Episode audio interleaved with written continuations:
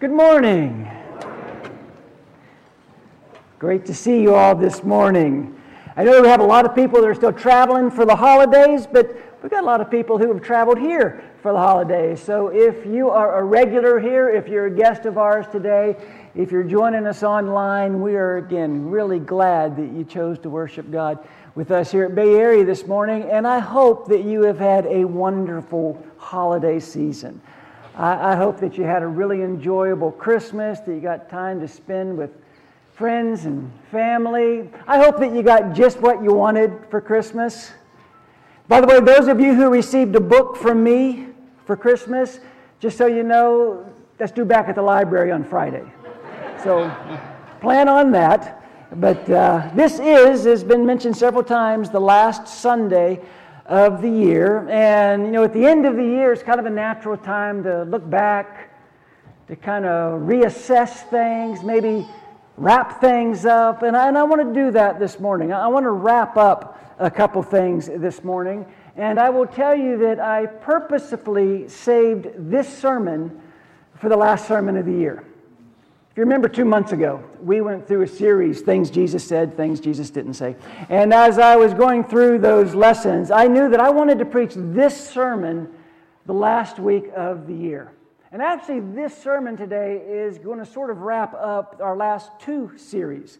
We spent the month of December talking about the birth of Jesus and it's being a season of hope.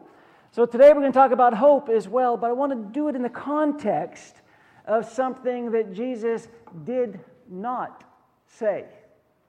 Something that no one ever heard Jesus say. And that really got me thinking of what we never hear people say. I'm a preacher. I've been going to church my entire life. And I got to thinking about some things I have never heard anyone ever say in church. I've never heard anyone say, Could we pass the collection plate a second time? Because I feel like I want to give more money today. I've never heard anyone say that. I've never had anyone tell me, I've never heard anyone say, hey, it's our turn to sit in the front pew. But the front pews are all empty except for a couple of women here. And Dave, Dave's in the back singing with the kids. I don't know, maybe Travis, maybe Orlando, you've heard this. I have never heard anyone say, I just love when we sing brand new songs and I don't know. I've never heard, have you ever? I've never heard that. I've never had. I've never heard anyone say, we need a big change in this church so nobody gets comfortable, because I love change. no one's ever told me that. Not about church. And personally, I have never had anyone encourage me in a, by, with a sermon saying, you know, I love your sermons. I just, I wish they were longer. no one has ever told me that. I've had a lot of suggestions about sermons and styles. No one has ever told me, make it a little bit longer. And if you tell me that today, I'll, I'll know you don't mean it. so don't bother. I'm not going to believe it. But this morning, I do want to zero in on a phrase that I, I have heard in church. I've heard it everywhere I go, but I've heard it from Christians. I've heard it in church. And it is almost always said with with the best of intentions. And it's almost always said by someone who's trying to provide some comfort for someone else who's, who's going through a, a difficult thing. So people say things like, well, God just must be up to something in your life, you know, for you have to go through this. Or somehow God is, is using this time to test your faith. Or eventually, you know, be patient you're going to see how God's been working through all of this and his reason behind it. And all those popular expressions pretty much place the blame on God for you going through a difficult time. And, and God has to own up to his part in us going through this difficult season, these struggles. Their, their, their trials are they're God's fault. And that's what's often behind the phrase that you so often hear remember, everything happens for a reason. And the subtle assumption behind that statement is that God has a reason to put you through this heartache. Uh, I read a story, a, a guy, a true story, about a guy who talked about losing his wife in a terrible tragedy. She actually fell down their basement steps and broke her hip. And she had surgery on her hip, but instead of healing, it actually got worse. There's an infection that set in, just a lot of bad things happened, and she eventually died from her injury. And he went to his wife's funeral, and several people came up to him and said some version of that statement. You know, remember, everything happens for a reason. And he wrote that he left his wife's funeral feeling incredibly sad and incredibly mad because he didn't want to serve a God who pushed women down the steps of their basement. I, uh, I don't think God is in heaven orchestrating who falls down steps and who doesn't. Now, I do have to qualify that statement because the truth is, everything does happen for a reason.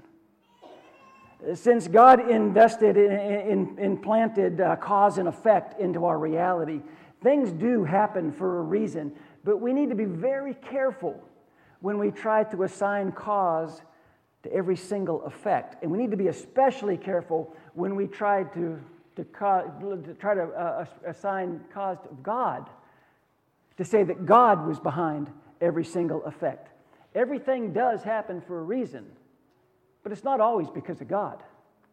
I think that it's wrong not to give God the honor that He's due.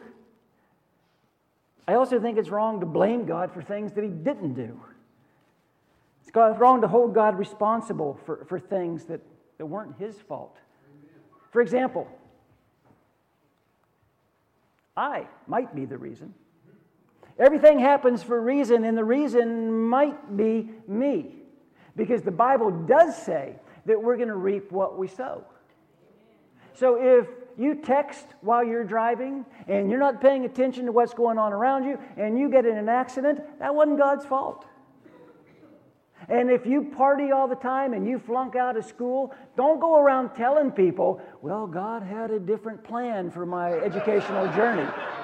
That's not on God, that's on you. If you live your life where you, you know, you, you drink too much and you smoke a couple packs of cigarettes a day and you never exercise and you eat all the wrong foods and you never see the doctor, you have a stroke when you're 45, don't, don't shake your fist at heaven and ask God why He's doing that. That's not on God, that's on you. And the reason why I am being so blunt and, and maybe a little bit harsh is because I can't tell you how many conversations I've had with people who talk about what, what I consider to be self inflicted wounds, and yet they're mad at the church and they're mad at God. And I always want to say to them, What did you expect to happen? Look how you were living your life. What, what did you think was going to happen? And, and interestingly, the Bible actually talks about this very thing. Proverbs chapter 19. People ruin their lives by their own foolishness and then are angry at the Lord. People ruin their lives by the things that they do, then they get mad at God. We don't quote that verse to people when they're going through a hard time, do we? But that's exactly why you need to be very careful about who you invest in and how you invest emotionally and relationally financially, spiritually, because you will reap what you sow. And if you are in the middle of a very difficult time, the truth is you could be the reason, or others might be the reason. And you know this is true. Uh, we all know that we can be incredibly blessed and we can be incredibly wounded by the actions of others. Other people have a huge influence on our lives, for good and for ill. Someone lied to you. Someone broke a promise. Someone cheated. Someone cheated on you. Didn't keep their marriage vows. These things happen, and these things matter. And I think that's one reason why the Bible is so emphatic about the fact that we need to love our neighbors and we need to love our enemies because we don't want to be the reason why bad things happen to someone else. We want to be the reason why good things happen to someone else.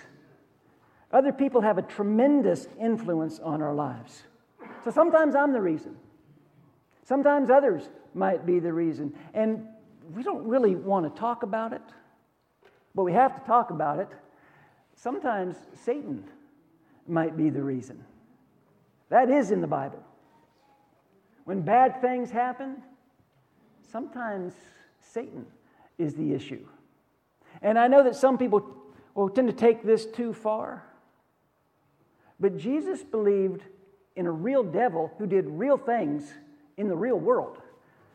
For example, Jesus told a, a parable in the book of Matthew. The kingdom of heaven is like a farmer who planted good seed in his field. But that night, as everyone slept, his enemy came and planted weeds among the wheat. When the crop began to grow and produce grain, the weeds also grew.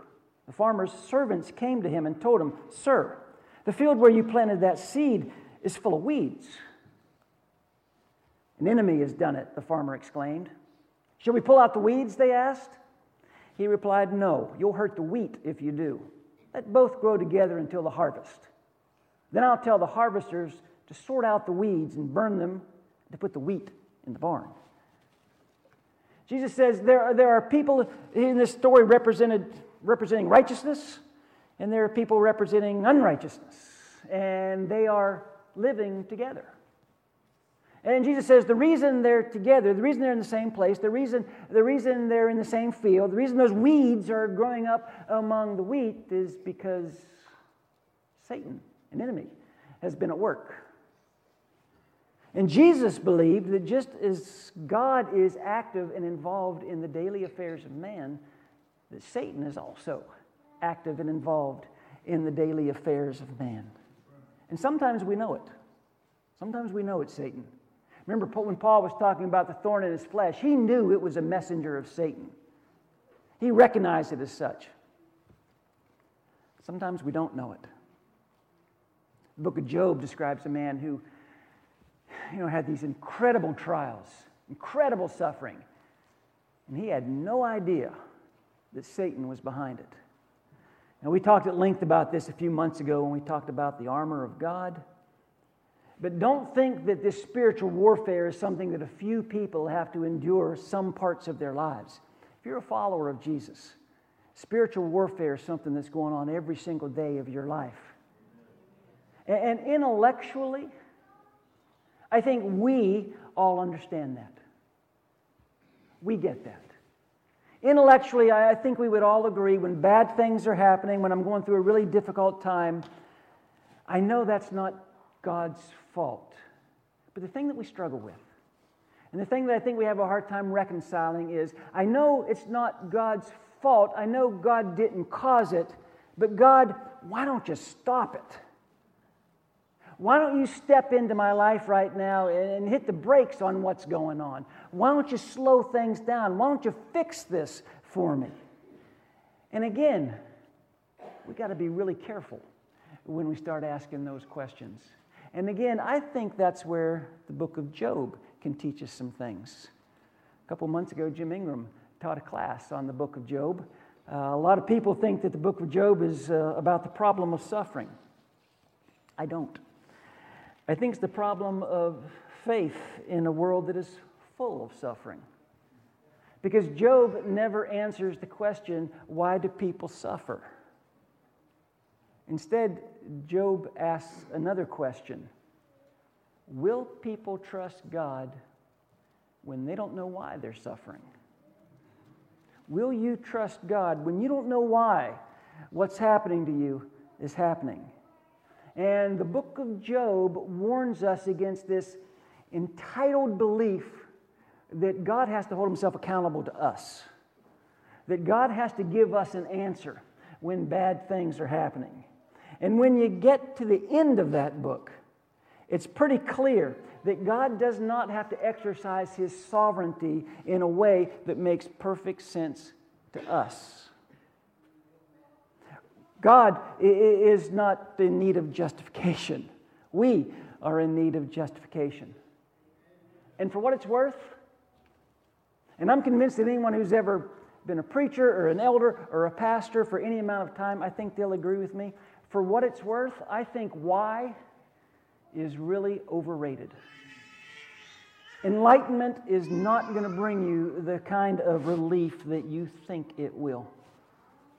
That child in middle school who finds out that his parents are going through a divorce, think it's going to be less painful if he knows exactly why that's happening?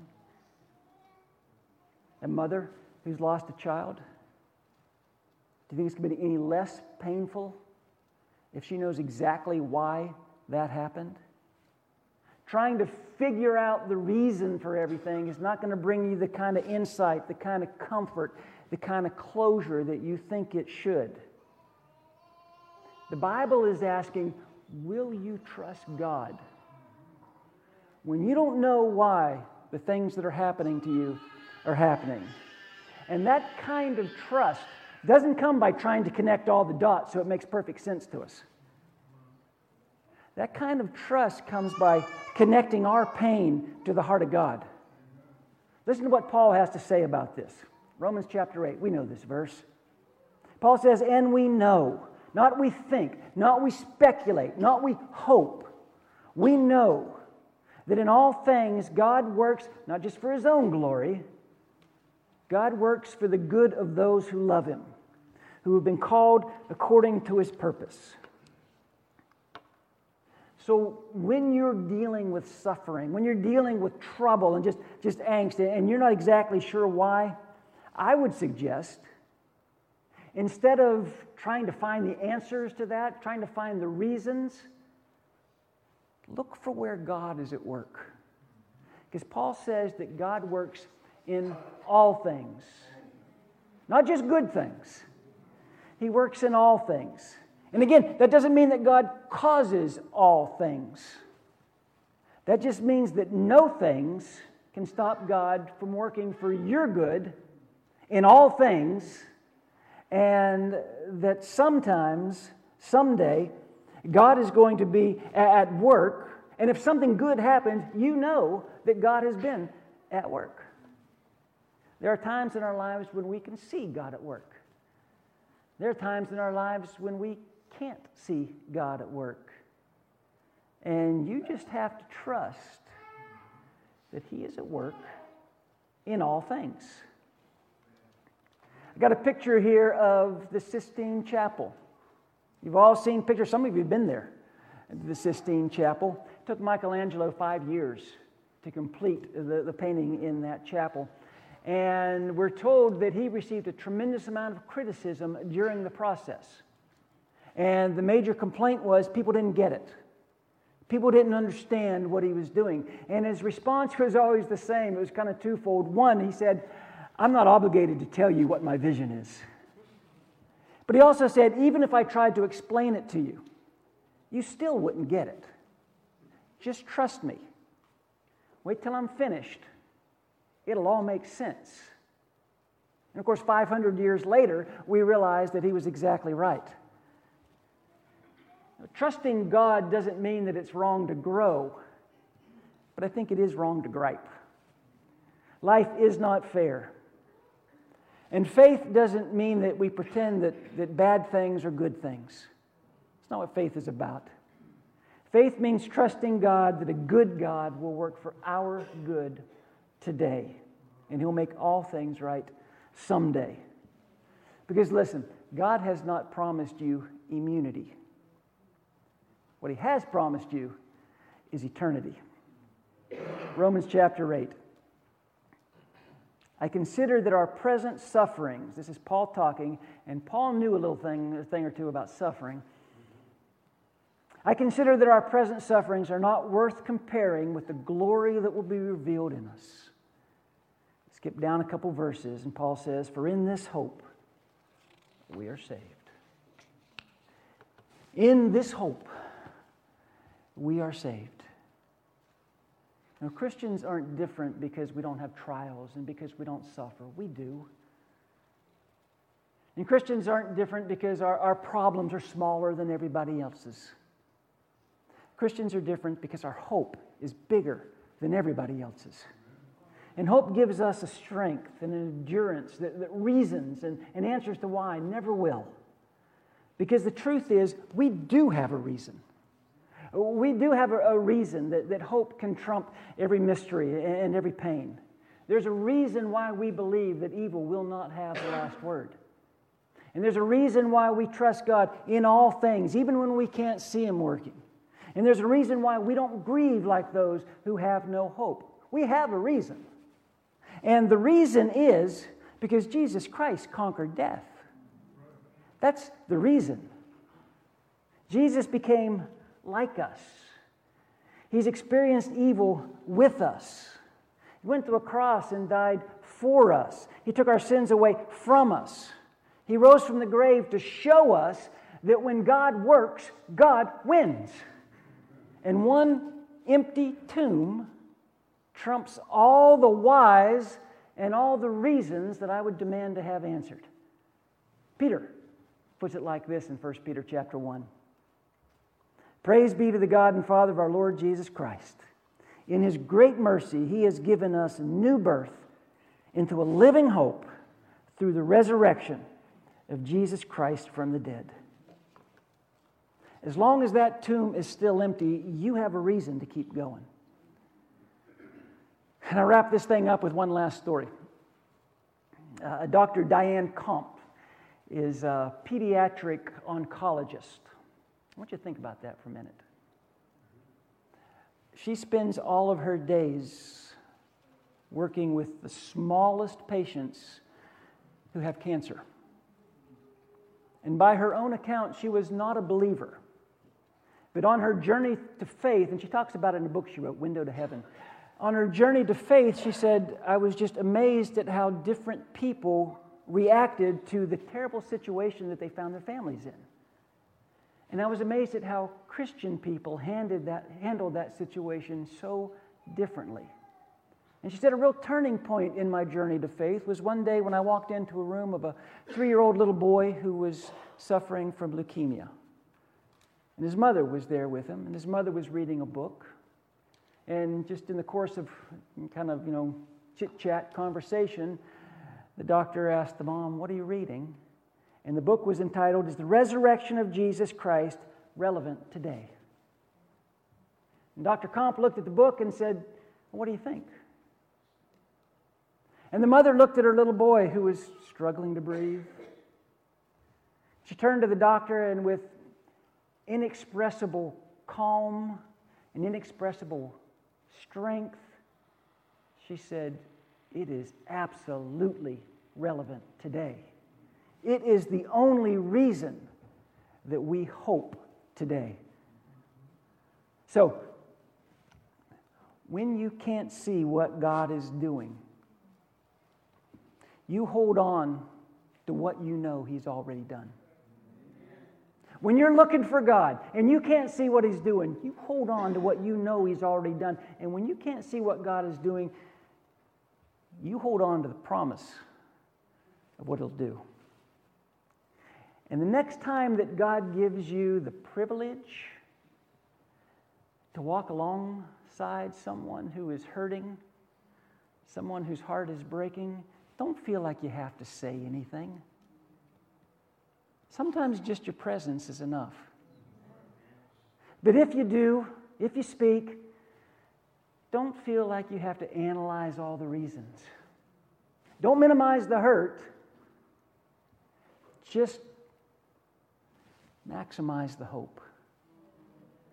Now, some people think, and they might be right, some people think when we get to heaven, we are finally going to get to ask God all of our questions. And we're going to get to demand to know why things happen the way they happened. And when I get to heaven, I want some answers. And when I get to heaven, God's going to have to explain to me everything that happened. Maybe.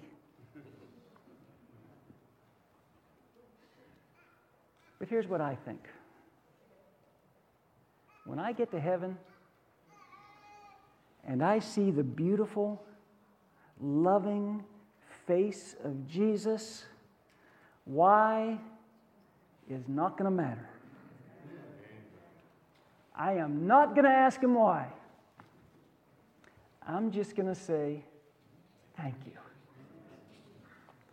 And I know that for all of us, that is good to hear. For some of us, that is hard to hear. So I want to pray over you this morning, and I want to ask God to bless you. So let's pray.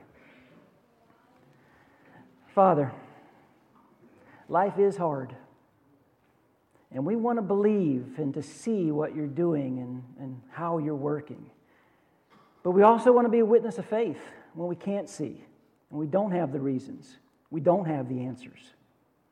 Father, would you remind us that the tomb is empty, that death has been defeated, and that Jesus is coming again?